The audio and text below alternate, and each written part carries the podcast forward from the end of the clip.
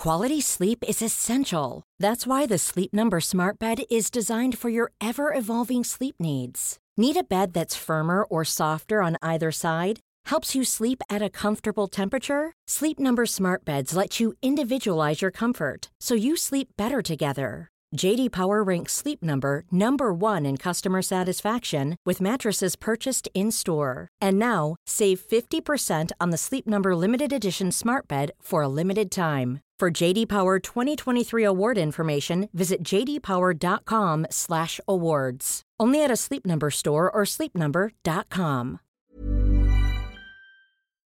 Chris Evans here. A big thank you for downloading our Virgin Radio podcast. Coming up on this week's edition of the Best of the Breakfast Show with Sky, Jason Donovan chats his big return to the stage in Joseph and the amazing Technicolor Dreamcoat. Richard Dreyfuss talks Jaws and where he keeps his Oscar. Amanda Abbington gives us the latest on her brand new five-star play, The Son, which transfers to the West End from the Kiln Theatre in London in August. Plus loads more great guests. Enjoy, my friends, enjoy. He's the heartthrob to end all heartthrobs. 28 years after starring in it, he's bringing his star quality back to Joseph and the amazing Technicolor Dreamcoat at the London Palladium. Please welcome the Scott to our Charlene, the wonder from down under, the legend that is Jason Donovan. Good morning, Good morning, good morning. Welcome, Thank you. welcome. That, that was incredible. It what an really was. introduction. And was- I mean, and the tone it sort of went down here Great, into a little bit of a radio sort of Beautiful. voice. Silky, it's resonant, it's everything you want it to be. Uh, so, Jamaj Vag. Jamaj, quite almost. Uh, right. anyway, you're doing so well. All right, um, Thursday the 27th of June to Sunday the 8th of September, London Palladium. Thank you, Jason. Goodbye. Uh, right, buy tickets from josephthemusical.com. Uh, Joseph and the Amazing Technicolor Dreamcoat. Uh, you, you're going there again, but you, you're not. you, you don't have the coat. The coat is not yours this Uh, time. no, no. I mean, it, look, it was a sort of an opportunity to. Like, the, the, the, you never know the value of a moment until it becomes a memory, and there was many memories shared uh, at the Palladium back in 1991. Um, I didn't want to wear the loincloth again. Right.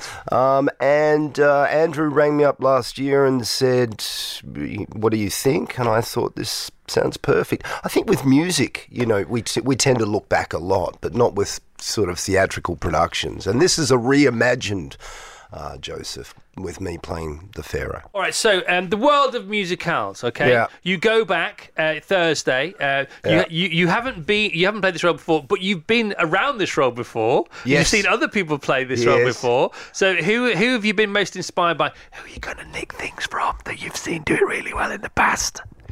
Well, I only really saw David Easter, um, who was the Pharaoh, um, and I've listened to various uh, interpretations on YouTube and you know, and on my iPad and my iPhone and Apple and all those sort of things. I, I sort of have always approached these things as you know, I look at what's in front of me and just get on with it. It has obviously a, a, a sort of a reflection on the Elvis, but I'm not an Elvis, you know, impersonator. Um, although I do pay sort of homage to to, to that in my You can performance. can you have more fun with Fa- the Pharaoh than Joseph? I think it's a little looser. Um, it's a blues number, and uh, you, you know, I, I think there's a sense of irony coming back and playing the sort of the king or the pharaoh back at the Palladium. Is he a baddie? Is he don't not baddie? He's, I don't know he's baddie. I think he's sort of, you know, he's reflective and I don't know. God, I haven't really, it's only eight minutes on stage, man. I haven't really. It's I was going to really say. a I was going to whole, say how. So is it eight minutes? That's, it's about eight that's and a half, so funny, ten isn't it? minutes on stage, you know. But, but you've got to go in there with a bang, you know. Pharaoh, he he was a powerful man with the ancient world at the palm of his hand. So when you get a role that's eight and a half minutes on stage, Yeah. right? You're obviously going to go for the curtain call at the end, aren't you? Yes. So you do I turn up? What, So I was gonna say- I was gonna say, so how well, far I, away I from the got curtain to that. call is I haven't. I haven't got to that negotiation. Normally, as as performers, we have to really turn up at sort of the half to make sure that uh, you know if, if things go wrong and people need to change and So you've got to turn up at the interval. Uh, I, I'd like to think maybe I could sort of get there after the show goes up, but See, but maybe so that not be possible. I, if I was you, right? Yeah. You Hey, turn up at five. No, too. what I'd do is I'd go, go, on. I'd go out for dinner with my mates and I'd say, I just got a nip out. And, and then I'd come back and I'd say, You'll never guess what I've just done. that's that's what I would do. Yeah, yeah. I, I, I sort of, I've never, to be honest with you, Chris, I've never really had. Well, I've had lots of small roles, but but you know, to to take on this job, um, which was a massive part of my sort of history, um, and having such a small part um, has its advantages and its disadvantages, I suppose. well, I- Because I quite like to work hard. You know, I've always been sort of you Yeah, know, of getting there and get get get going. You know, so you could, you could do something else in the day and just, like I say, in a way, it's beautiful. It's a beautiful thing to nip no, out and do every it night, is. it? Yeah, and it's a wonderful. You open sort of act two. Um, you know, it's a really strong sort of character, um, and it defines you know the story in a major way. Well, Jason, love to see you. You too, man. Everybody, let's all go and see Jason in, in the Technicolor Dreamcoat again, shall we? Yeah. let's, all, please. let's all go. Let's have to. Let's just call it Jason and his amazing Technicolor Dream. Let's ch- change Jason history. and the other guys. It's Jason and the other guys. Great. Go and see, not the Argonauts. Jason and the other guys. Um, Jason, fantastic. Thank you. Uh, he, he started with the sprint. He finished even faster. And if you walk past Talk Sport on your way out and they think you're an Australian cricketer, just say yes. Yeah, yeah, Just go. Just go. How's that? yeah, yeah. Shazam, Yes. Ish. Ish. Shazam. Well, How's this- that? How's that? Sherbet. Well, Let- let- should we go for Sherbet, Sher- I'm Daryl Braithwaite. Come on Come on. Now, these- these- Ah, how's these that? Herberts don't know what Yeah, they would not have a clue. 'Cause they are- oh my, 'cause you're- Chapel, the Chapellis. Should we do it? Oh my Ah, God. How's that? You missed the boat, I caught you out. How's that? Nobody knows where we're at. It's goodbye. So how's that? It's goodbye.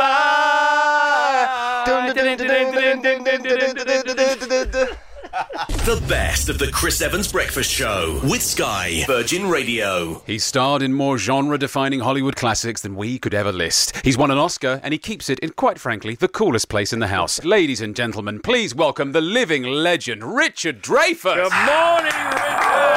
Yeah. No, no, no, no. Don't get up. No, come on. Let's let's get up. Let's, Let's get up. get up. Oh, We've boy.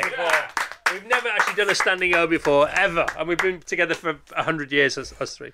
Really? Uh, so yeah, welcome, welcome. Uh, right, come on, tell us about the Oscar in the coolest place in the house, which is, of course, The refrigerator. tell us about that decision. That's funny. Well, actually, it, uh, it wasn't a big deal when I made the decision. It became a big deal because I would say, they would say, Where do you keep your Oscar? And I would say, In the refrigerator. and they would say, Oh, that's amazing. Oh, oh, that's, that's amazing. They, they were Dick Van Dyke. I didn't say that, Dick. I didn't say that, and I, I'm, I'm not the one who badmouthed your accent. I know, that's very that's very dairy of you, actually, Vassos. So go on. So they would you'd say it was in the fridge, but was it in the fridge initially? So it was always in the fridge, It was all because I wanted. I didn't want to brag, all right? but I wanted everyone to know. Yeah. So I figured that the best way to do that was to have them go to the refrigerator. So sooner, their own. sooner or later, um, so if you had guests around and they hadn't sort of alluded to the fact they might want something from the fridge, would you begin to suggest it, hoping that they would that they would eventually? Yes, Perfect. yes, I would say cucumber sandwiches. Anybody? or uh, and then they would say yes. I would say, well, go and go and pick one. Is he still in the fridge? He is. Okay, because he's quite tall. So which, did you have to remo- change the shelves around? Yes. Uh, it's not that he's quite tall. Right. He is not as tall as Dick Van Dyke, for instance. Yeah, yeah. Um, I once tried to get Dick Van Dyke to get into the refrigerator, but didn't quite Didn't work quite out. work. Have you seen other people's Oscars in their houses anywhere? Have you ever witnessed Yes. other? Well, so give us a, so, so, so, some names and some places. Marty Balsam, the actor, Yep. he uh, uses it as a doorstop. is that true? Yeah. Okay, I like that. And um, I, I seen others. Let me see. Um, I've heard that uh, Barbra Streisand has at least one uh, Oscar in a in a in a place of honor, and another in the loo, Yeah. and uh, which is actually a place of honor, and um, but I've I've never uh, had I've never seen a touch of whimsy in the decision. Okay, your, yours is the whimsy so far, so you win the prize for that. Um, now, you're sending us your questions to Jaws, about Jaws, uh, for Richard to answer. Now, he says if he's been asked the question before, we have to give him £50 and he, do- he won't even answer it. And then if he hasn't been asked the question before, he gives us 10 and he will answer it. Um, so the questions I'm looking at here that you've sent in, thank you, by the way. We love you like brothers and sisters, but I'm scared to ask anything because I, I suspect that one's definitely been asked Ro- before. is your agent called Roland? because we suspect Roland. Roland No. is definitely on your side here, Richard. Either way, The fir- I his question you- is Let me give you the first one as a freebie. Okay. okay. His question is No, no, because he's- this would be he's- fifty quid. Okay, go on. Yeah. How many teeth did Jaws have? an uncountable amount because that's the way sharks evolve. They evolve by biting and losing teeth, and the new teeth arise, arrive, and uh, you have to keep account, you know. And the fact is, no one knows how many teeth a shark has because they're constantly losing them and gaining them. See, that's a, that's a proper It's answer. a, a lovely So, answer. But is it ten pounds to us or fifty pounds to you? It's fifty pounds to, to him because he, he's he knows No, the no, answer. no, I, no. I would say I owe that person ten bucks. You've never been asked that before. no, Well, so it is a game we can win. Wow, But then he said that was a freebie, so that doesn't exist. It's, a, it's just ah, that was the that was the this, this he's softening us up here, isn't he? Oh yes, it's the classic hustle. It is, that's what Let he's them doing. win small. Look, his little eyes lighting up there, Richard Dreyfuss. The classic hustle. now is it Dreyfus or Dreyfus? It's Dreyfus now because you keep saying Dreyfus and you're Richard Dreyfus and I'm not, I'm not. Uh, Stephen Crow, uh, what kind of grass was on the dunes on the beaches where Jaws was filmed? Uh, no one has ever asked me that, nor do I consider it about Jaws. and and the first one about my agent, that's Yep. also not about Jaws. Leslie says, question for Richard Dreyfuss. What sex was Jaws? What sex? Yes! That's very good. Come on, you owe us money now. Well, that's true. I owe you ten bucks. so far. Oh, it's bucks now. It's bucks now, Oh, not pounds. suddenly gone down to about eight pounds. yes, I would say um, uh, no one has ever gotten close enough, long enough, to have that question asked because they don't let that happen. The legend that Richard is, has been with us this morning. Richard Dreyfuss, thank you so much for Thank being you, here. Awesome.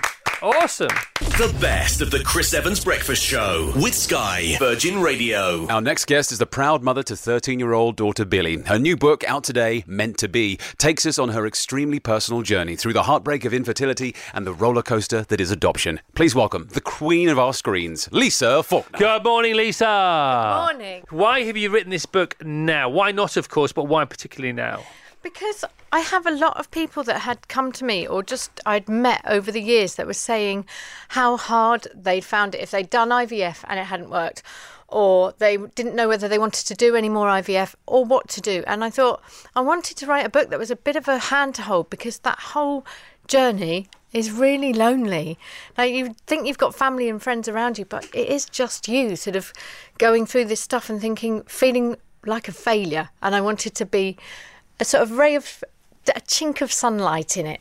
Well, good for you. And it is a beautiful book. It's, it's very heartfelt. It, it's very sensitive. It's very um, honest. It's very naked.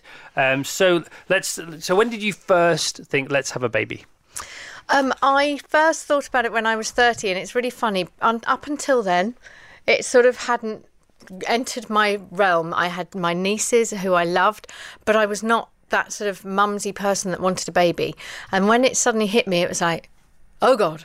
Here it is, and and I need. I was like, this is this is what I want to do next. And you always always think, well, we'll just try, we'll see what happens, mm-hmm. and we did, and it just nothing happened. Yes. So so it starts off very relaxed. Okay, we'll give it a go. It'll be a bit of fun. I'll stop taking this. and He'll stop Yeah. doing that, and uh, uh, we'll we'll get, get jiggy with it a bit more than uh, perhaps we have been for a while or whatever. and uh, and then we'll just wait. And it's all fun. Uh, It's still fun. It's still fun. Oh, it's not as much fun. Oh, uh, it was relaxed. It's a bit less relaxed now. And what happens next? Exactly. And I think that that's the time where you suddenly start going, everyone around you suddenly starts getting pregnant because they're all doing the same thing because you're all about the same age. And suddenly your joy for everyone getting pregnant turns into this sort of horrible feeling of, oh, when's it going to be my turn? And then into, oh, good for you. Great, I'm so pleased that you're pregnant, but I'm still not. And then you start having to look at all these other things. Um, in that whole time, I had an ectopic pregnancy, which was pretty horrible. And so I thought that it was all going to be wonderful, and then it wasn't. And then we started on IVF. What did you do next? Um, we went through a whole series of what we were going to do next, and we looked at surrogacy, which is wasn't ex- now surrogacy is an amazing thing. At the time, it still was amazing, but it was a tiny little charity, and it scared me. And uh, we had somebody come around to the house and explain what would happen. Uh, and I had to get my head around maybe my husband having a baby with somebody else because we couldn't afford to do IVF again. Um, and actually, it all wasn't. It, I had to write a letter to the surrogate and had to be chosen. And that at that point, I thought, I can't be chosen. I don't know what to do anymore. And it was there were dark days. And it was then that my husband said to me, "Well, if you had a baby, if you were pregnant, and I was filming away."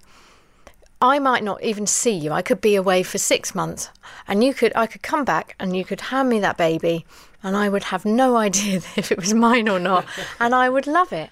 So what's the difference whether it's a, a child that I we made or a child that needs a home?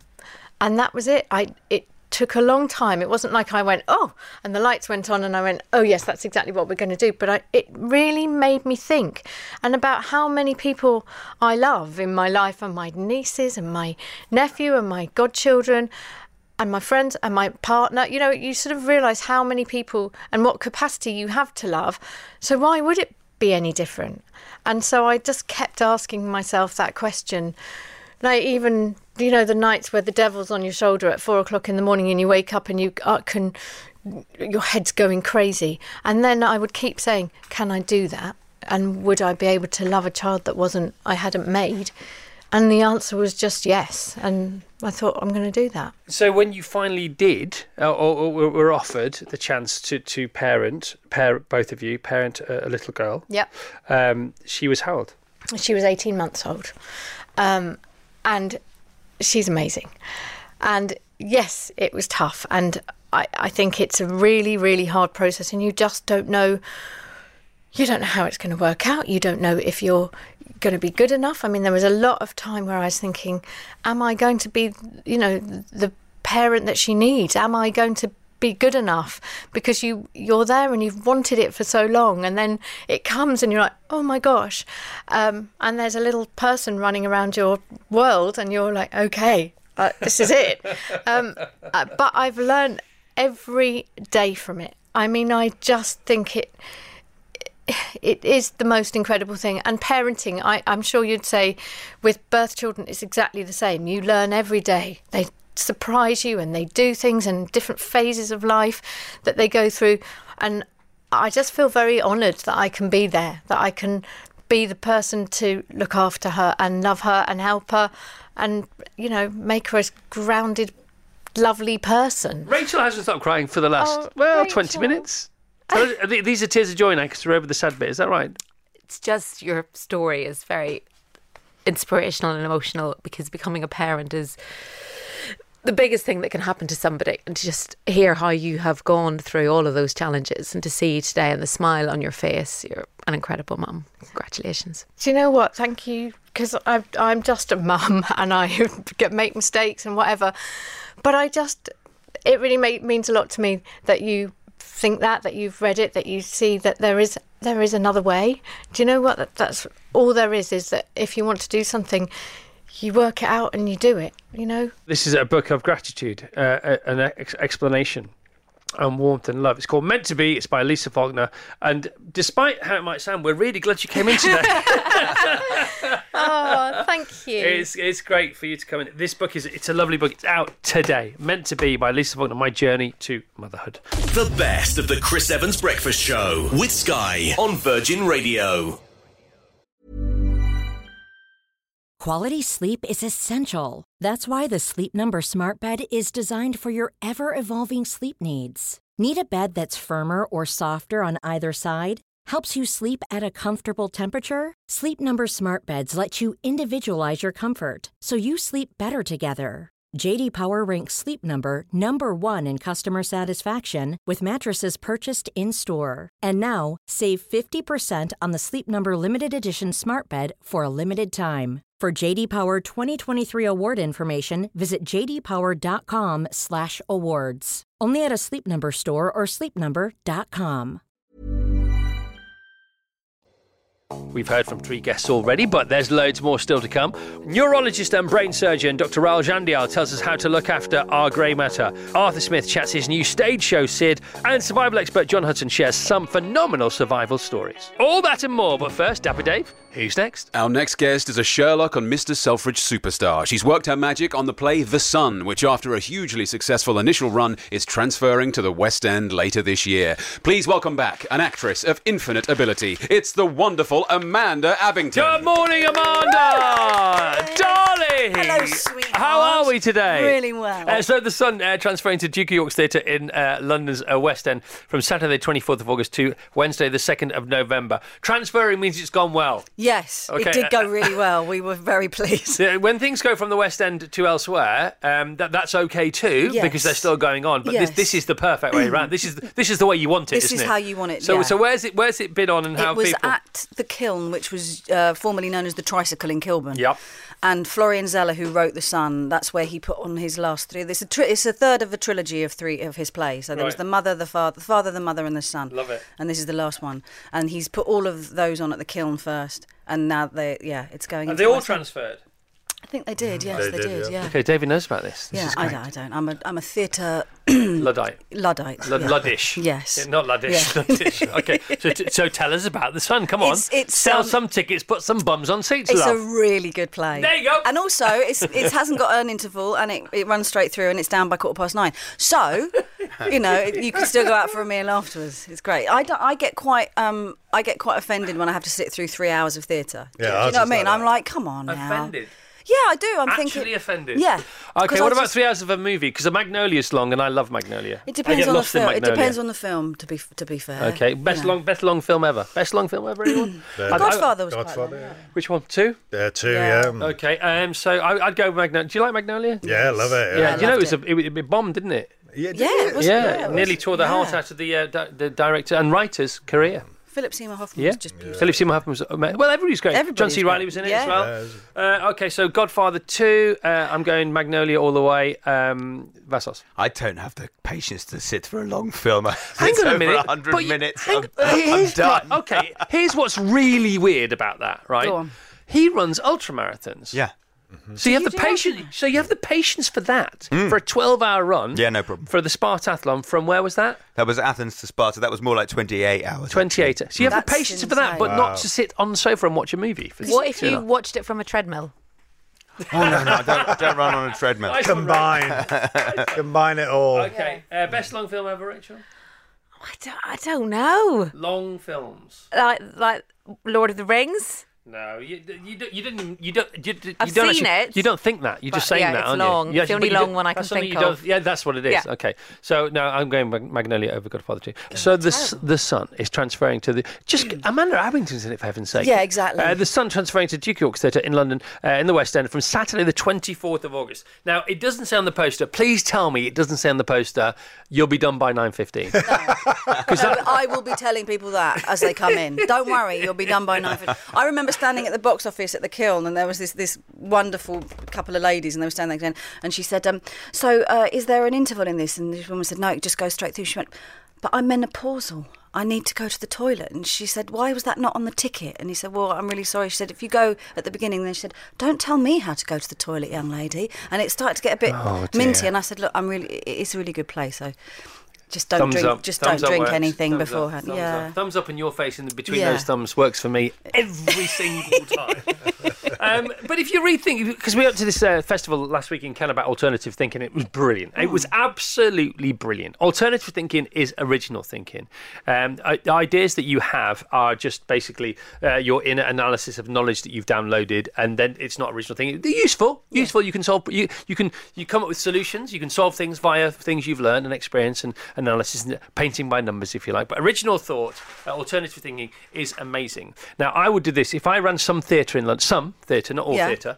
Uh, maybe for an ran all theatre, I would I would start things earlier and finish them at nine, so you can still go out for dinner. Because people go for a pre-theatre dinner, and when I've eaten, all I want to do is go to sleep. Yeah, I do. And I want a theatres are very comfortable. They're quite warm. Oh, I've nodded They're off overwarm. so- yeah, of course you have. I've but absolutely nodded nine I'm coming to the play just so at nine fifteen I can take Tash out for dinner afterwards. Exactly, and it's right in it's right in the heart of London's West Right End. Right in the heart of London's West End. The best of the Chris Evans Breakfast Show with Sky on Virgin Radio. Our next guest really knows what's going on inside your head. He's one of the top brain surgeons in the world and here to take us through his fascinating new book, Life Lessons from a Brain Surgeon. Please welcome your brain's best buddy, the nifty neuroscientist, Dr. Rahul Jandial. Oh, yeah, very good. Good morning, Rahul. I love that introduction. Did you? I bet you did. nifty neurosurgeon or nifty neuroscientist. Right, so you are a neuroscientist, you're a brain surgeon, uh, you're a very clever man. So, first of all, um, our brain, okay, we go to the gym, uh, we get on the treadmill, uh, we go on the cross trainer, Yep. we go to the multi gym, mm-hmm. okay, we know what to do with that. If I want to expand my lung capacity, I'll go swimming, I'll learn to hold my breath longer.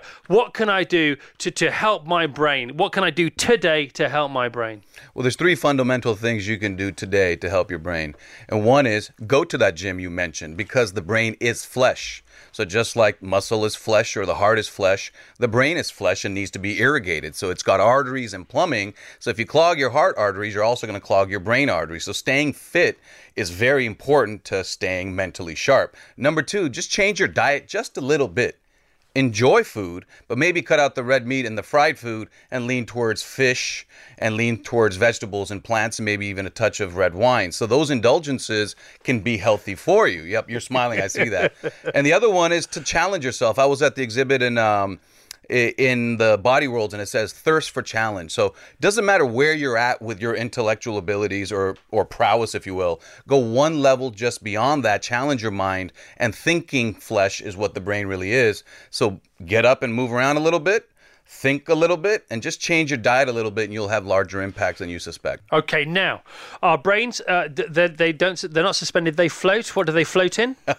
that's the that's the most interesting part is when you open the skull there's a sheath you don't see the brain right away it's it's like parachute material you have to lift it up like a teepee and you incise it and the first thing that happens is all this white she's she's Stick with it, Rachel. Stick with it. I haven't even mentioned blood. I just mentioned tissue. But there's this white fluid that comes off and it pours off the top of your skull. So the brain and spinal cord are not resting inside you, they are buoyant and floating.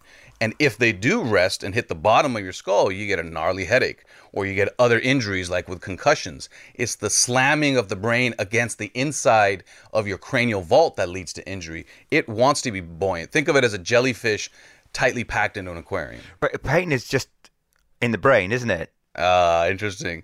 Pain, pain is all in your mind. So, what's that joke where uh, doc, the doctor says, "Where does it hurt?" and then somebody answers, "I don't know." The it's of course it's in my head. That's where it hurts. So, pain is a very complicated thing. I will tell you, there's only one tissue in the human body that does not feel pain directly, and that's the brain.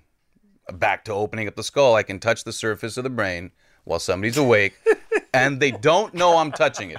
and you've done this oh, before. Oh yeah, 'Cause it- awake brain surgery. It's in the book. Yeah, it's in the book, and But, beca- all- but because the rest of the pain comes from the body's nerves. Yeah. Be- But because the it- brain itself doesn't feel anything. one of the few things that can benefit a brain surgeon when, when he or she are doing what they do is if, in some cases it's more beneficial to keep the patient awake so you have to put them under to get into the brain because that's painful but one, then you can dial down the anesthetic because it's very important that the patient can talk to the surgeon Yes. to advise him on what wh- whether what he's what effect what he's Yes. doing is having because the address for language is fuzzy. We can get down to the neighborhood, but we don't know the exact address. And in each one of us, that's different. So when I hear things like, oh, happiness lives here in the brain and hangovers come from this part of the brain, it doesn't make sense to me.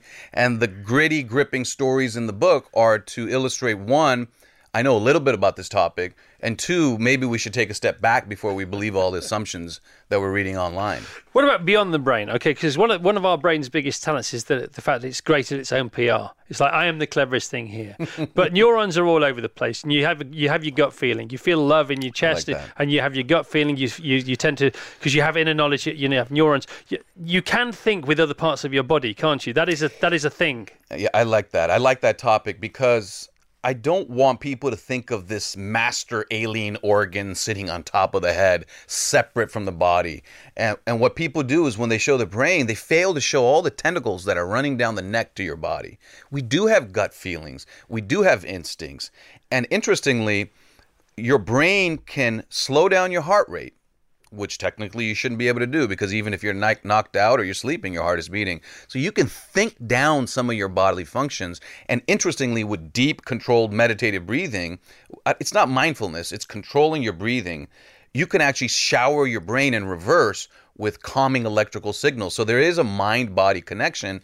It's just not a lot of that fluff that we're seeing on the internet or in magazines. My sense of being nowadays is mm. much more below the neck than above the neck. So I spend most of the day feeling things below the neck, and mm. I can sense this bowling ball perched on my shoulders, which used to mm. dominate everything. But it doesn't happen anymore. And even talking to you now, I'm, t- I'm speaking from below my, voc- my, my um, voice box as opposed to from above it. Thoughts aren't raining down, they're percolating up. Yeah, I like that thought a lot. I, I wonder if that's a transition I'm going into. I'm I'm 46 years old, and in the beginning when I started my career with science and brain surgery, it was very top down. And now there's a flow and a rhythm to me operating where I'm actually asking my frontal lobes or stay out of the way. It's like make you know kicking a football goal or soccer goal or throwing a pass in a, you know in, in NFL in the states or being in the ballet. You kind of had to learn it, and then you got to let it go. Yeah, yeah. And I think that is the the wisdom that comes with age, and sort of maybe a maybe a more homeostatic balance between mind and body. But I don't think of instincts as separate from thought. In fact, instincts to me are rarer than thought, and that's what separates some people. You're amazing. Life lessons from a brain surgeon. Could talk to him all day. I will do in my own way. We won't be together, but we'll be on the same frequency uh, for the next 24 hours. Dr. Rahul Jandial. Once again, that book, Life Lessons from a Brain Surgeon. The best of the Chris Evans Breakfast Show with Sky Virgin Radio. He's the godfather of British alternative comedy, a mainstay of the Edinburgh Festival, and self proclaimed Mayor of Balham. His show, Sid, starts a run at London Soho Theatre from this Friday, and here to tell us all about it, please welcome the total geezer, the audience pleaser, the one and only Arthur Smith. Morning, Arthur. Thank you. Good morning, Chris. Sid, tell us who Sid is, was. Sid was my dad, who was a sort of ordinary man who lived through some extraordinary times. He was in the war, he was captured at El Alamein, he ended the war as a prisoner of war in um, Colditz Castle. And then he became a copper, wandering not far from here. Actually, you know, if you're, you know, if you were here uh, 70 years ago, you could get arrested by my dad for being drunk on the South Bank. Uh, and it's about being a dad, about the war and what it was like in the 40s and 50s. And there are some hilarious stories because my father wrote a memoir in his police report prose and his copper plate writing, full of a whole load of extraordinary stories about the war and about being a copper. So his story via you, or uh, some of his story, some of your story melded together. Yes. Dad, Dad's united, if you like. Yes, it's it's a bit that. It's mainly uh uh about him and the times that he went through, and how, despite everything, he was a very gentle, uh, kind man. Most dad shows, you know, it's not uncommon for comedians to do dad shows are about how your dad was horrible or died young or had dementia or something. Whereas mine's a kind of a hymn to being a decent man. And just, I mean, some of the things he went through, being, I mean, fighting in El Alamein and, and being a copper, he's got some hilarious stories. Uh, funny enough, just near here, there was a block of buildings he had to go and tell someone that her husband had died. They'd separated, and he knocked on the door and he was very nervous. And she answered, he said, I very much regret to say your husband has died, and she said, "Has he?" and shut the door. and uh, about arresting drunken women uh, a lot, and, and how he didn't really like arresting people. Actually, I think it's partly what he'd been through during the war. He, he didn't really want to hurt anyone. He just wanted to be gentle and to help people. And to have somebody in your life who can tell these stories firsthand, because my mum was in the war, Yeah. and she used to tell me these stories all the time. She, you know, she was she worked in a munitions factory. Oh, really? And she talked about these stories where the telegram boy used to arrive. Yeah, the most uh, terrifying do you wanna- thing. do you want to? Yeah, because if a telegram arrived, it was quite likely to say that your son had been killed. And, uh, you know, that must have been awful when people banged on the door. That's part of the idea of the show is to get people to talk about their parents and grandparents and what it was like in the war. Because I think it's hard for us to imagine now quite what it was like. Like the Blitz, for example, you know, when it was a complete blackout. But actually, that was a very sexy time because, of course, the lights were off. You might be dead tomorrow. Uh, the comedian Kenneth Williams, who I once shared a train journey with, told me that the only time he'd ever really se- felt sexually fulfilled was during the war, during the Blitz.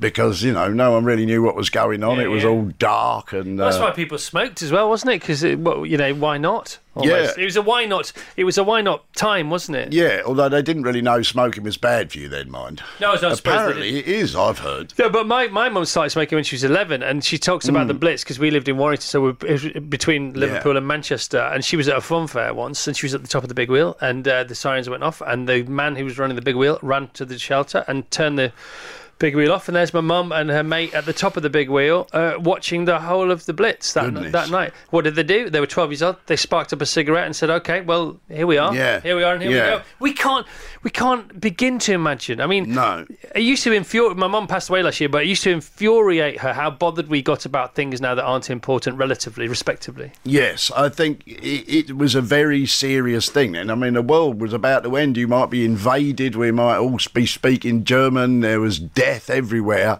It was pretty important times. I think sometimes we should remember now that actually maybe it's not so bad if someone was rude to you on Twitter. So where? Do, so you, so your two hours ish. It's uh, well, it depends where which way I'm doing it. If I've got an interval or not, it'll probably only be an hour or just over an hour in Soho. And there's some songs as well. I'm doing a bit of singing. Come on, tell us about those. Uh, well, my father, I, I've picked some songs that my father liked and some that I liked, and I've got uh, I've got the Smithereens who helped me with it, uh, and yeah, I'm doing Waterloo Sunset. I'm doing uh, the odd Leonard Cohen song, and uh, you know, there, there's some singing to add atmosphere to the Okay. uh, sparks and the war and the coppers. All right, and you say you change it. You change it from time to time. Yes, uh, I, what are you think- tinkering with now? Yes, I am. I'm debating whether to have it chronologically or whether to move back and forth. It's a constant uh, thing with creating a narrative. Is there a better way of doing it? Might it be more interesting if I put that line there? In a sense, you never stop rewriting things. I mean, even things I did 25 years ago, if I look at them, I think, oh, maybe I could do that a bit better now. All right, Arthur, brilliant. Okay, so um, this has been done before. He knows what he's doing. It's about his dad. It's about a first, a first-hand uh, tale of a story. And you encourage everybody else. If, if you've got 75th anniversary of D-Day just a couple of weeks ago, Yeah. if you know somebody who was there, get them to on Yeah. the, on your on your phone. I got my mum to talk loads just Yeah. before she passed away on the phone about stuff. Yeah. just so it's down. That's right, absolutely. Because and then because when they die, your parents, you'll think, oh, I wish I'd known a bit more about what they did then. Yeah, and bring them along to my show as well, and we'll all have a chat afterwards. Okay, arthursmith.co.uk. Sid is the show. Soho Theatre is the venue from Friday the 20th of June uh, to a couple of weeks later, Saturday the 13th of July. Thank you, Arthur. The best of the Chris Evans Breakfast Show with Sky on Virgin Radio. From playing Gordon Brown in Westminster to walloping zombies in The Walking Dead, our next guest is a guaranteed mark of quality. His new play, The End of History, started its run at the Royal Court Theatre last night, and here to tell us about it, it's the big daddy of British acting. It's David, Morrissey. David Morrissey! Big Good morning, Daddy. David. Big Daddy. Uh, well, it's his intro. Is, I it- put- is this a wrestling theme? Is it? Dapper Dave, Big Daddy. Big Daddy's real name? Shirley Crabtree. Correct. Uh, um, uh, uh, number one adversary? Uh, my adversary. No, oh, his- was was it Giant Haystacks? Giant Haystacks! Yeah. All right. Uh, brilliant. Okay, name three other wrestlers from um, Mick the McManus. 70s. Yes, yeah. Uh, uh, Jackie Pallo And? and Tally Ho Kaye. Yeah, I would have gone for Kendo Nagasaki. You might have done, yeah. That was a great moment when he took his mask off. Remember that? Yes, I do And he had the remember red eyes. I do remember that. Oh, it was the scariest thing Quarter I've to five, seen. World of Sport every Saturday.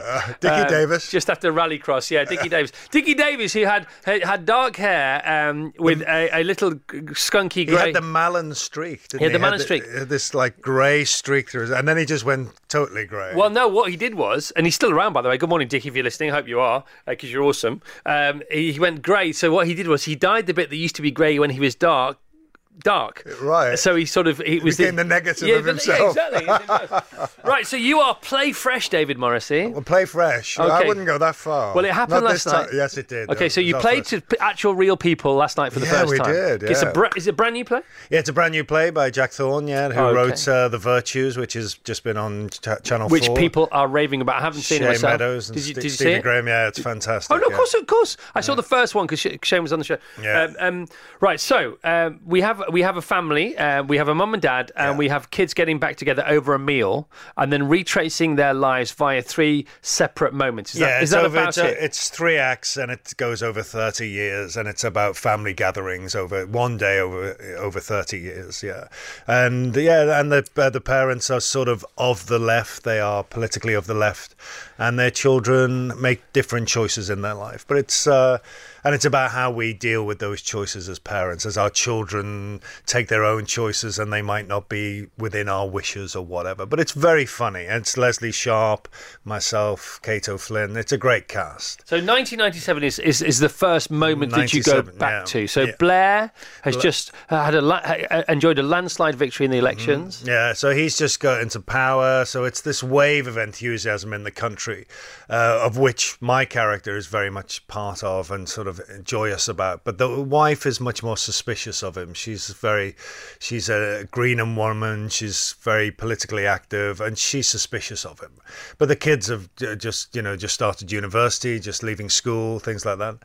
And then as they come into the next section, the kids have made their choices. They're working in corporate London. Uh, they're sort of, you know, their marriages are fully formed. And uh, the, the, my son has married someone that uh, we're not totally happy about. She's very, very rich. She's sort of connected. And it's about those schisms that happen between us and our children as they grow older and they make their choices. See, again, I want to see this straight away. It, Mm. yeah. so- it sounds brilliant. So, so it's it's very much around Blair, the, the first the first yeah, well, it's his of. government's just come in, but it's all about the dreams and aspirations. And all- of course, you know, when you're playing someone in '97, you as a character, you're much more of the '70s. That's that's when you were politically formed. It's when you were musically formed.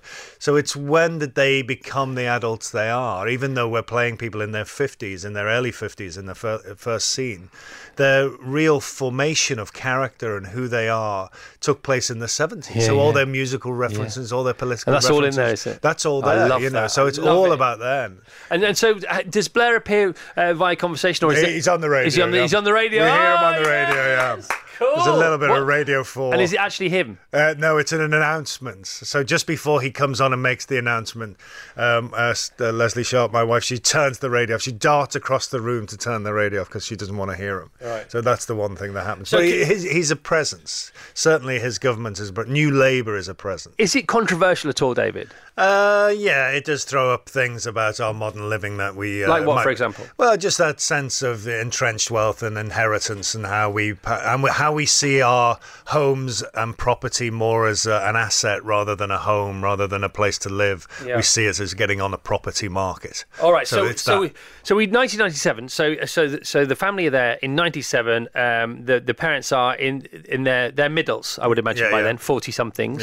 Okay, so Blair's just come in. Uh, the next time we they they visit themselves is um, when they're thinking about handing things on. So they become property owners. Uh, they're thinking about their wills. Uh, yeah, yeah, it's know, all about what- their wills. What to the, bequeath. And then the last act is how they do that and why they need to do that. Well, that, that sounds like there's some intrigue about it. Yes, there's a little bit of intrigue. Can you tell like, no, I can't. Give that Oh away. no, God, this is great. So the the last act is very much a reveal of what's going to happen. What's going stuff. to happen? Yeah. What what has been happening under the surface? Yeah, what's been going on, and the children find out about it as they go. I like it. I like it a lot. The best of the Chris Evans Breakfast Show with Sky on Virgin Radio. If you're planning a jungle expedition vacation, a desert trek, an Arctic adventure, or just popping to the shops, you really have to listen to our next guest. With his new book, How to Survive Lessons for Everyday Life from the Extreme World, out tomorrow. Please welcome Chief Survival Instructor to the UK military. It's the wonderful John Hudson. Morning, John. Good morning. Thanks for having me. Ever smiling. Okay, you'd never know, would you, Vassos?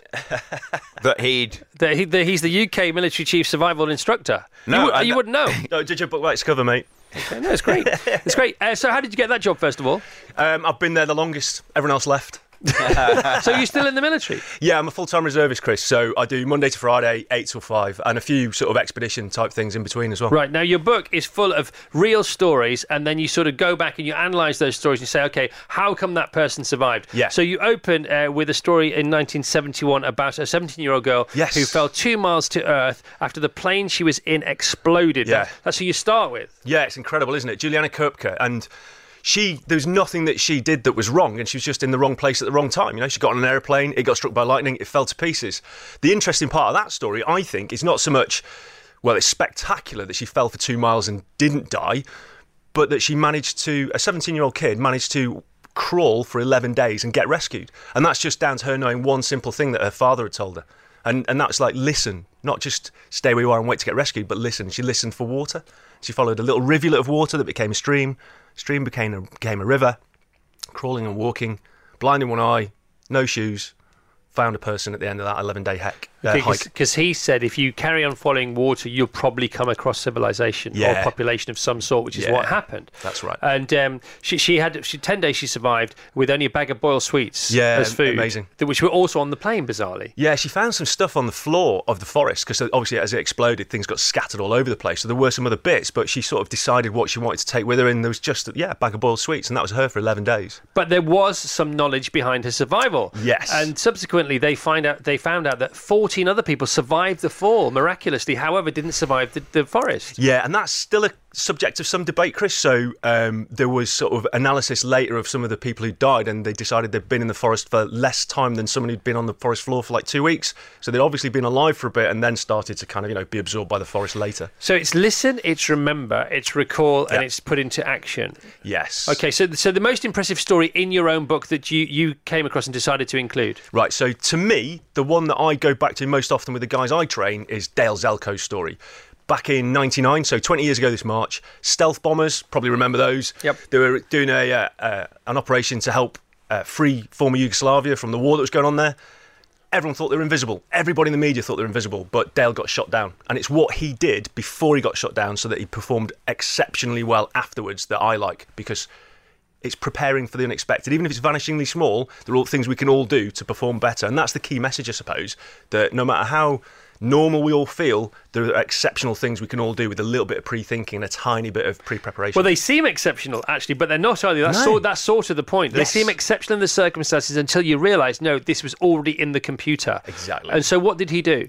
Well, Dale, before he went flying, he just thought about the what ifs. So he'd already trained, he drilled in what to do if there was a real emergency. Nobody expected the airplane to get shot down, but he managed to eject. And then after that, it's what he did that's important. Because he'd pre thought the worst case what ifs, he'd, I love the bed, by the way, but it's bit of roses, that's mega. So he'd, he'd offloaded all Well that spotted. he'd offloaded all that heavy lifting that his brain had to do so that he had a bit of lateral thought and cap- uh, capability. And what uh, Dale did is actually under the parachute over enemy territory at night, got a little radio out of his pocket that he wasn't meant to really use until much later, and started talking to his mates. And by chatting to his mates early, his mates knew he was in distress and like, this shouldn't happen. And you can hear the audio. It's actually on uh, YouTube, the audio of Wow. that. Calls Mayday, and people are like, shivers down your spine time. It's what's happening. That can't that can't be happening. Stealth bombers don't get shot down. You know, that's what they're thinking, and you can hear it in their voices. But he convinces them that, you know, I'm actually out of this aeroplane. And All you're going to have to come and get me. Right, there's some brilliant super tips here. Like if you suspect somebody is talking about you on the phone to somebody else and they don't know, but you're in the next cubicle to them in the toilet during a comfort break and you can't quite hear what they're saying, then you can amplify your hearing. How do we do that, John? How do we do that, Chris? I can't remember that okay, mate. well you say because the inside Oh, of your I'm head. with you. Sorry, is- mate. I'm with you. So that yeah. So so apologies about that. I was like, "Where's this one going?" Yes, yes, yes. So yeah, because we're just a complicated system of uh, cavities and and uh, pressures. Yeah. And I should have had mine more open when you were making that point a minute ago. Well, you you're too busy listening to the Stone Roses, by the way. That's the loving it. issue there. I'm loving this continuous waterfall. Can I have it when I go? Of course you can. Yeah, so you just open your mouth slightly, and that increases the amount of uh, movement you can have in your uh, in your inner ear, in your eardrum. And that's something we, we teach people to do at night as well. So if you can close your eyes, if you can open your mouth, and then if you move your head from side to side, your ears act like little radar dishes, and you can detect which direction the sound's coming from. What about rehearsing more? Tell us about that. Yeah, if you've got something difficult to do, prepare yourself and prepare yourself if you can in the right space that you're going to deliver that thing. Um, because it's been proven that we perform better in context, and they did that using underwater training. So you don't need to do it underwater, obviously, but if you can prepare in the context that you're going to be tested in, it's called an episodic memory. So you'll remember it far better. It's anchored in you rather than something that you're trying to remember from red learning, which is a semantic memory. We're going to do summer camps for kids uh, next year. Would Oh, you come yeah. and be part of that? Yeah, mate, definitely. It'd be a good Okay, crack. How to Survive Lessons for Everyday Life from the Extreme World. This is a br- it's a brilliant, brilliant book. John Hudson. Thanks, mate. It's a solid nine out of ten. The best of the Chris Evans Breakfast Show with Sky on Virgin Radio. Thank you so much for listening to this, the podcast of the Virgin Radio Breakfast Show. Don't forget you can subscribe and get it every week from wherever you get your podcast, and you will never miss the weekly roundup of all the best bits from our Virgin Radio Breakfast Show with Sky.